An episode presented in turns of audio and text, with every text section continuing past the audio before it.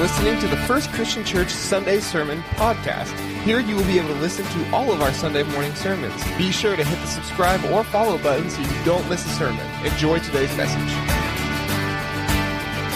The five minute syndrome. Just five more minutes. Maybe you, hopefully you're married, you sleep with someone that might have the five minute syndrome or eight minute syndrome, whatever it is. I call them snoozers. That they will hit that snooze button and hit that snooze button and hit that snooze button. Do you live with a snoozer? Maybe you used to sleep with a snoozer and you decided to sleep somewhere else because they are a snoozer. Or, you know, five more minutes. When are you going to get ready? Well, it's just going to take five more minutes. And you know you know that that's not true.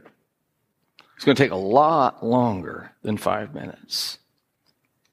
Or maybe you are a one more or I don't, a one more one minute syndrome person where I just need one more minute to do this. Or you are a scroller I didn't know there was such a thing as a doom scroller. Did you know there there were there's such a thing as a doom scroller that that some people will scroll all the news and they they just keep scrolling and scrolling and scrolling and gloom and doom over and over again. If you're doing that, I, I, I just want to counsel you and just say, stop it. Just stop it. It's not good for you. It increases the negativity and depression and anxiety in your life. But, but we all know that doing those things doesn't add value and it's not helping you. Is it? Really?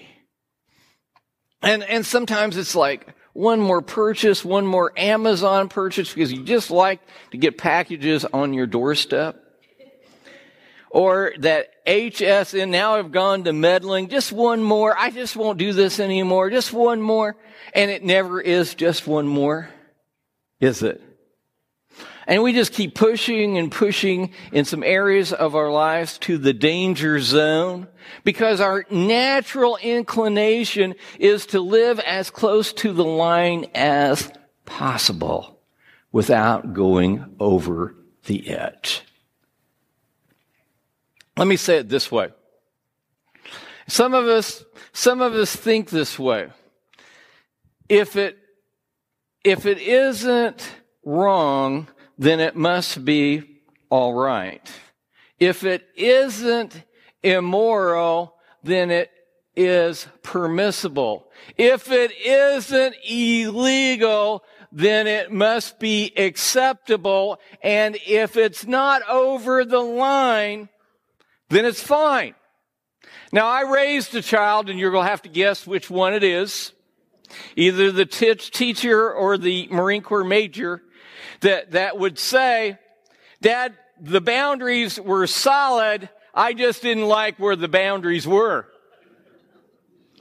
Well, you can guess that that individual, I'm not going to reveal sex or gender at this point, would often go across that line. And let's be honest, if we think that way, we wouldn't set the bar that low for anybody that you care about. In fact, you might have said to yourself, I'm concerned about them. I, I put on your sister or your brother or your mom or your dad hat and think about this. You wouldn't place them anybody you care about, to allow them go going down that road, that danger zone, because you know that they're heading across the line. Now, if you're joining us online this morning, we're in a series called Better or Wise Decisions Equal a Better Life. And if you're thinking this way, then you've got a wrong question going in your head. And, and, and, and the question typically you start out with is there, is there anything wrong with this? And the second question that comes up after you ask that question is, How did I get myself into this?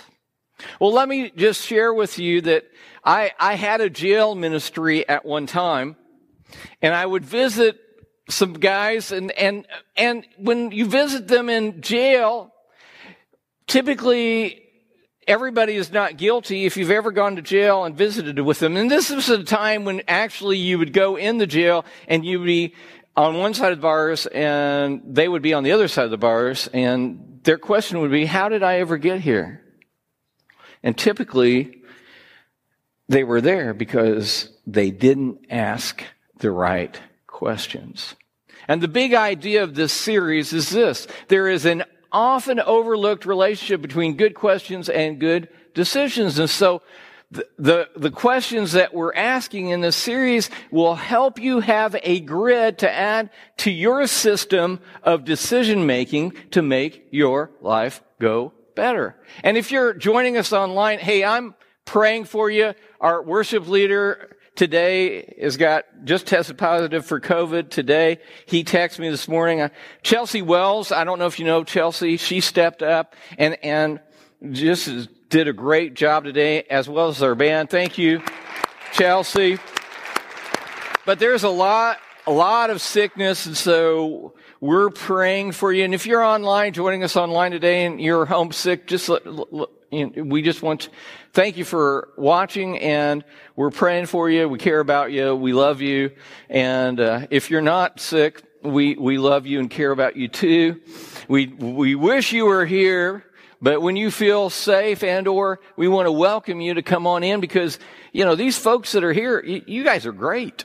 We love you and, and the interactions that we have, the opportunities that we have to share faith on faith and, and care about each other. I got to talk to Chelsea in between services. We were just talking. Hey, we can't replace that connection that we can have with one another. That's what, what we were built for. In fact, this next series, I want to be talking about relationships and how important we are to each other to make a difference in our lives. And we need that inspiration. We need that encouragement. We need that connection. But anyway, we've been looking at these questions and I, I, just want to review them for you. First, the first question of this series was the honesty question, which is what? Am I being honest with myself really? Because when we look in the mirror, we look at ourselves and we are the easiest person to deceive in our lives. And and to ask that question of, am I being honest with myself really gets to the core of who we are. Because nothing will change if we continue to deny who we are. And how do we make progress unless we have a life changing faith that changes us? The second question was a legacy question. What story do I want to tell? What story? What story do I want to tell when it's only a story? What decisions am I making now? That I want to leave as a legacy to those who follow me, either our children, our grandchildren, our friends, our neighbors. The third question was the conscience question, and you wouldn't believe how many people I had talked about uh, with alcohol last week. I didn't pre- I didn't preach against drinking last week. I preached about desensitizing our minds. If you're if you're if you had too much to drink, you de- desensitize yourself to to the cues, the social cues that that are surrounding you. And that's why people who are drunk make such poor decisions. And I'm not talking about drunk people. I'm talking about you to be in tune with yourself. To, that conscious question was, is there attention that deserves my attention in my life? And I need to listen to that. What is stopping me? What, where is that red flag going up and saying, hey, I don't have all the information. I, I need to stop and I need to listen to that check or that prompting of the Spirit in my life. So am I paying attention to the tension? And our key verse is Proverbs 27, 12. You probably read Proverbs before. If you haven't, I'd encourage you to do that. You probably would have overlooked this verse, but I think it's an important verse for us to make good decisions. And Proverbs 27:12 says this, and will you read read along with me? The prudent see danger and take refuge, but the simple keeps going and pay the penalty. And we've all experienced that. We've watched people, the people that we love in our lives, head a direction and we're concerned for them because we don't think it's good for them and we care about them. And, and we need to step in and just say, hey, have you thought about this? Or are you thinking about this? Or I'm concerned about, about you out of love, not in a questioning, judgmental way, but just out of concern. And as I'm sharing this series with you, I hope that this impresses in upon you that, that I care about you, I love you, and, and I want you to have the best life. And it's only by making decisions, good decisions, you are writing the story of your life, one decision at a time. And you are responsible. You are not a victim. You're responsible for your decisions. So that brings us to the question of the day. I call it the maturity question. The, the question is simply this. What is the wise thing to do? Let's say that together. What is the wise thing to do? Now, this is a question that typically we don't ask, but we should ask because a decision can bo- be both not wrong and unwise at the same time. It may not be wrong, but it can be unwise. I was talking to a family this week and what they were doing was not wrong, but it definitely wasn't wise. And they were heading across the line and they were going to suffer for it. And I was trying to say in a nice way, a non-directive way, in a kind way, not in a judgmental way. Hey, have you thought about this? I'm concerned for you. I love you. I don't think you're heading in a good direction, but you are an adult and you will be responsible for the consequences of your decision. And think about this. Isn't it true that your greatest regret was preceded by a series of unwise decisions? What would they be? It might, it might be something like you're single or maybe you're recently divorced and, and you get involved in a relationship and it's a new relationship and you're really excited about that. And there's some decisions that you're making that are sending you into a situation where you're getting too intimate too fast and you don't have all the information. It may not be wrong. It may not be immoral. It may not be illegal, but is it a wise decision? The apostle Paul writes in Ephesians chapter 5 verses 15 and 16 and he's talking about decisions and, and wisdom. And here's what he says. He says, Look carefully then how you walk not as unwise, but as wise, making the best use of the time because the days are evil. And, and if you look at the NIV, I think it's a little bit better tra- translation in this moment it says, be very careful then how you live, not as unwise, but as wise, making the most of every opportunity because the days are evil. Paul's talking to a culture that was far from God, very pagan, very immoral, uh, had many gods. In fact, they worshiped the goddess Diana, which was a fertility cult, which, which was way, way out there beyond what we are used to seeing even today. And Paul's saying, here, your time requires you to take an opportunity. At, well, actually, the Greek word here is, uh, for time is opportunity to redeem or to re- ransom the time. And that's where the NIV comes in a little bit better in this translation because have you thought about multiplying your time and what a gift your time is and how that you should guard it and be very careful with it in your use, in your productivity, in, in the efficient use of your time. And at the same time, your time even in rest is valuable. And so we need to make wise decisions to take and make every oppor- use every opportunity for our time. But then he goes on and he says, because because of the evil in our culture, in our lives, in, in fact, sometimes even in ourselves, that we, we need to be careful. And, and if you think about it, when was the last time you heard or saw or even read about an advertisement that encouraged you to be careful, to be wise, to be self-controlled? I was talking to our children's pastor, John Rhodes, a, a couple weeks ago. And he said, Chris, when we were talking about sermons and series, he said, you don't hear anyone talking about self-control anymore. It's, I guess it's not a popular topic, but really that's a calling. It's the la- la- last fruit of the Spirit and, and self-control is a fruit that we need to practice. It's hard to control ourselves. It's hard to lead ourselves. But it's so very important to be self-controlled. Now, this morning I want to look at three perspectives on this maturity question. And, and they're simple. They're easy to remember, but I think they're so, so very important. First one is this. In the, in light of your past experiences, what is the wise thing for you to do? Past experiences. That's interesting.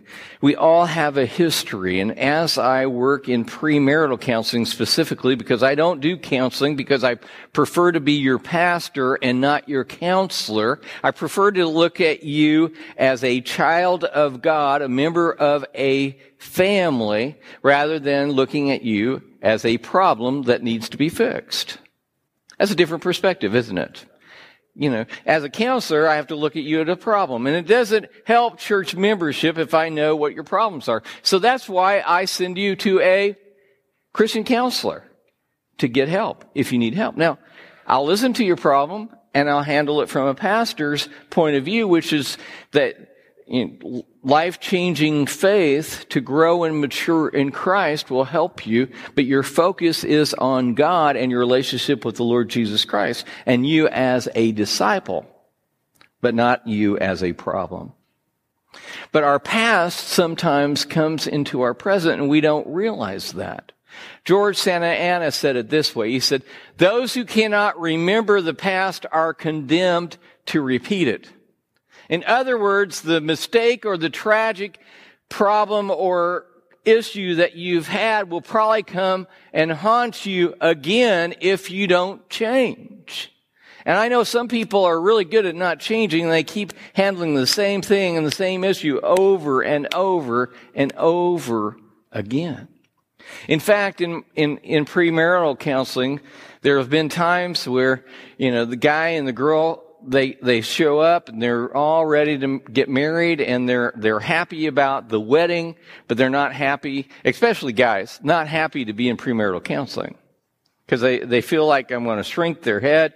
They're going to, uh, you know, have to give answers to things that I don't want to know about. And, and so, and, and really it's just an educational process to set them up to be successful. That's all it is. They read a few books and we talk about some things in preparation, but I don't pry because I just don't want to know. But, but there are times where someone's past, it might be the guy, it might be the girl, they, they, they've got some history, they got some things going on, and they're super defensive about certain things. And I have to stop back and say, hey, after, after the wedding, you might need to go see a professional counselor. Now, mostly I get a reaction from the guys and they get mad. I said, you know, they feel like they need to get a gold star or somebody should pat them on the head for showing up for premarital counseling. They do. They do. But, but then I say, hey, you need some more help. And guess what? I've just made an enemy. And typically they'll get pretty mad and I can pretty well tell that I've made them mad when I do that. And, and of course I'm, you know, very popular in, the, in those moments. And I, I, say again, I say, well, you seem a little defensive, and uh, I said that just kind of indicates to me that you probably do need some counseling. And they resent it, but but sometimes, sometimes they go ahead and they do the work. And, and the reason why is, is because they want to do the wise thing. And if they neglect it, that could come back into their marriage and haunt them. And so, even though they get mad, sometimes they pay attention to the tension and it guides them in the right path. And so, our past experiences we need to look at from, from that maturity question and wisdom. And how about our current circumstances? In light of your current circumstances, what is the wise thing for you to do? And that's hard because sometimes we have to pause and we have to reflect in the moment. And most of the time, it's easier to reflect looking at the past. And, and in reality, we need to stop and take take inventory in our lives and we need to think about what is going on. And, and it may be who you're dating. Maybe it may, maybe your marriage relationship. It may be a coworker, worker relationship or supervisor relationship. It may uh, be a parent-child relationship. But, but we, we need to stop and think about in, in terms of our current circumstances, what is the wise thing for you to do? what is going on. And, and it could be anything. But, but in this present time period, in this season of life, what is the wise thing for you to do? Professionally, career wise, marriage wise, parenting wise? What is the wise thing to do? And finally, the third perspective is this. In light of your future hopes and dreams, what is the wise thing for you to do. And, and a lot of people don't think too much about their future hopes and dreams. Now, I was preaching in first service this morning, and a lot of our people of a certain age attend that service. And they may not think they should have a whole lot of hopes and dreams because most of them have lived long enough that most of their life is behind them and, and their future of their life is probably shorter than what they've already experienced. But listen, folks, there are still things that you need to do. There are still things that you should hope for. There still are dreams that you should have to make a difference in others' lives as well as your own. We don't stop when we retire, in other words. God still has a plan and a purpose and a hope for you. And so that is going on right now. But for our young people that are here, our, our younger audience, what are your hopes and de- dreams for your future? Do you expect to get married? What kind of career are you going to have? What kind of family do you want to have? How do you want to live? Those decisions that you are making right now are huge in the rest of your life. And I, I just want to ask you, what breaks your heart? What breaks your heart? What breaks your heart? Let me tell you what breaks my heart is watching people make decisions that undermine their own future. That breaks my heart. As a pastor, as a person, as a friend, as a neighbor, that breaks my heart. To watch people ruin their lives basically because those hopes and dreams that they have, they won't attain because of the decisions they're making now. It could be in your dating. It could be scholastically at school. It could be what you're doing in college. It could be in your career choices. It could be in choosing a, a person who's not a Christian for your mate, to be your mate. It could be that simple. And we go on and on from there. And recognize this, and I don't want to be Mr. Negative, but, but, but this is reality. Life is hard on dreams, isn't it? Anything worth doing is worth setting a goal and working toward that goal. And we all know that it takes longer and it is harder and it's more challenging to reach a goal. To, to actually achieve the dream that you desire. And we've got to realize this, that nobody plans to undermine their own future. Do they? If, if life were simpler, if reality was less real, we wouldn't do that. But typically, what I hear, and I know this is maybe personal, is I hear a lot of excuses. Well, I would have, I could have, I should have. And the problem with excuses is it denies responsibility. And what did we say in the very beginning in the legacy question? That we decide our story one decision at a time. You're not a victim. You are a responsible human being. God has given you an intellect. And you don't have to be super smart to answer these questions that we're looking at. But excuses are a danger. You see, because excuses escort us to the threshold of regret and abandon us there with little margin for error. Remember, we talked about if it wasn't wrong, then it must be all right. If it wasn't immoral, then it must be acceptable. If it not illegal, then it must be permissible. And if it's not across the line, then it's fine. But that's no way to live your life, is it? So the challenge is this.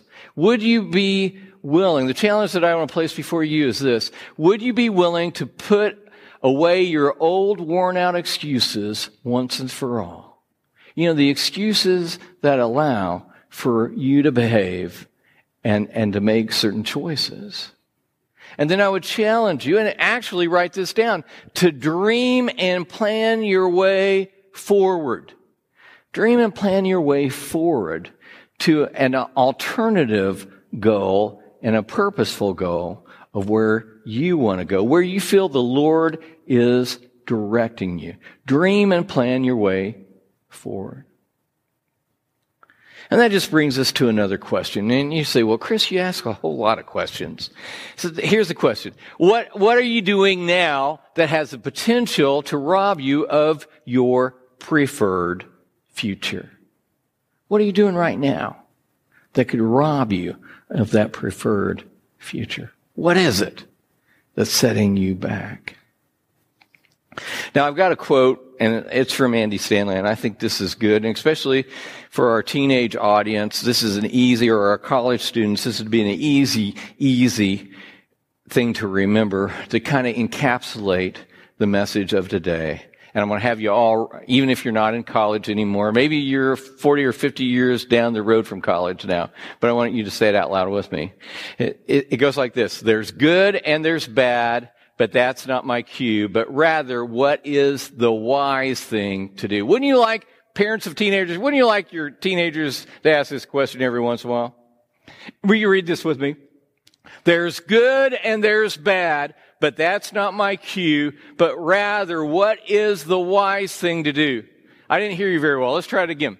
There's good and there's bad, but that's not my cue, but rather what is the wise thing to do? Now, one of the wisest men that ever lived, I think probably the wisest man that ever, ever lived, was King Solomon. When you read the Proverbs, a lot of those are in Proverbs. If you read about King, King Solomon in, in, in, the book of the Kings in the Old Testament, you will find that he was a very, very wise man. People came from all over the world to, to, to hear his wisdom. The Queen, Queen of Sheba came and listened to his wisdom. But I don't think he was a very wise man because he didn't, I don't think he asked the question, what is the wise thing to do? Because he collected like, I don't know what, 700 wives and 300 concubines or something crazy like that. Obviously, he had a problem with morality. And second, he, he allowed, he allowed his wives to worship other gods. And Solomon began to worship other gods. And it led to his downfall. Now, you might not have 700 wives or 700 husbands, well, however you want to look at it. But you have some things vying for that place of God in your life. And and that's not where you should be. That's not the wise thing to do. What I'd like to do is end with three questions this morning, like every Sunday through this series. I always have three questions. It's because of the Trinity, I think. Not really. But here are three questions I want you to ask yourself this week. First is Does this statement ring true for you? Excuses escort us to the threshold of regret and abandon us there with little margin for error. Are you living on the margin and it's just one misstep and you're going to fall? That's too close. That's not wise. Question number two. When you're making a decision, why are you more prone to evaluate options through the filters of legal, moral, ethical, and acceptable rather th- than through the filter of wisdom? And asking yourself the question, what's the wise thing to do? And third, would you commit to asking the maturity question for the next seven days every time you make a decision? What's the wise thing to do in this moment? Now, folks, the greatest decision to me, the wisest decision you can make in all your life is to follow Jesus Christ as Lord and Savior of your life, to confess Him, to repent, to be baptized into Christ. And so that's why we have an invitation every single Sunday that you might come to know Him as Lord and Savior of your life. Then He'll do the life changing work inside of you. And so that's where we are today. It's at a point of decision, a time of invitation. And I hope it is right there where you are in your seat, in your heart, saying, God, I know that this is something I need to do in, in my life to take that next step closer to you. Will you please stand as I pray? Eternal God and Father, we're grateful for this time.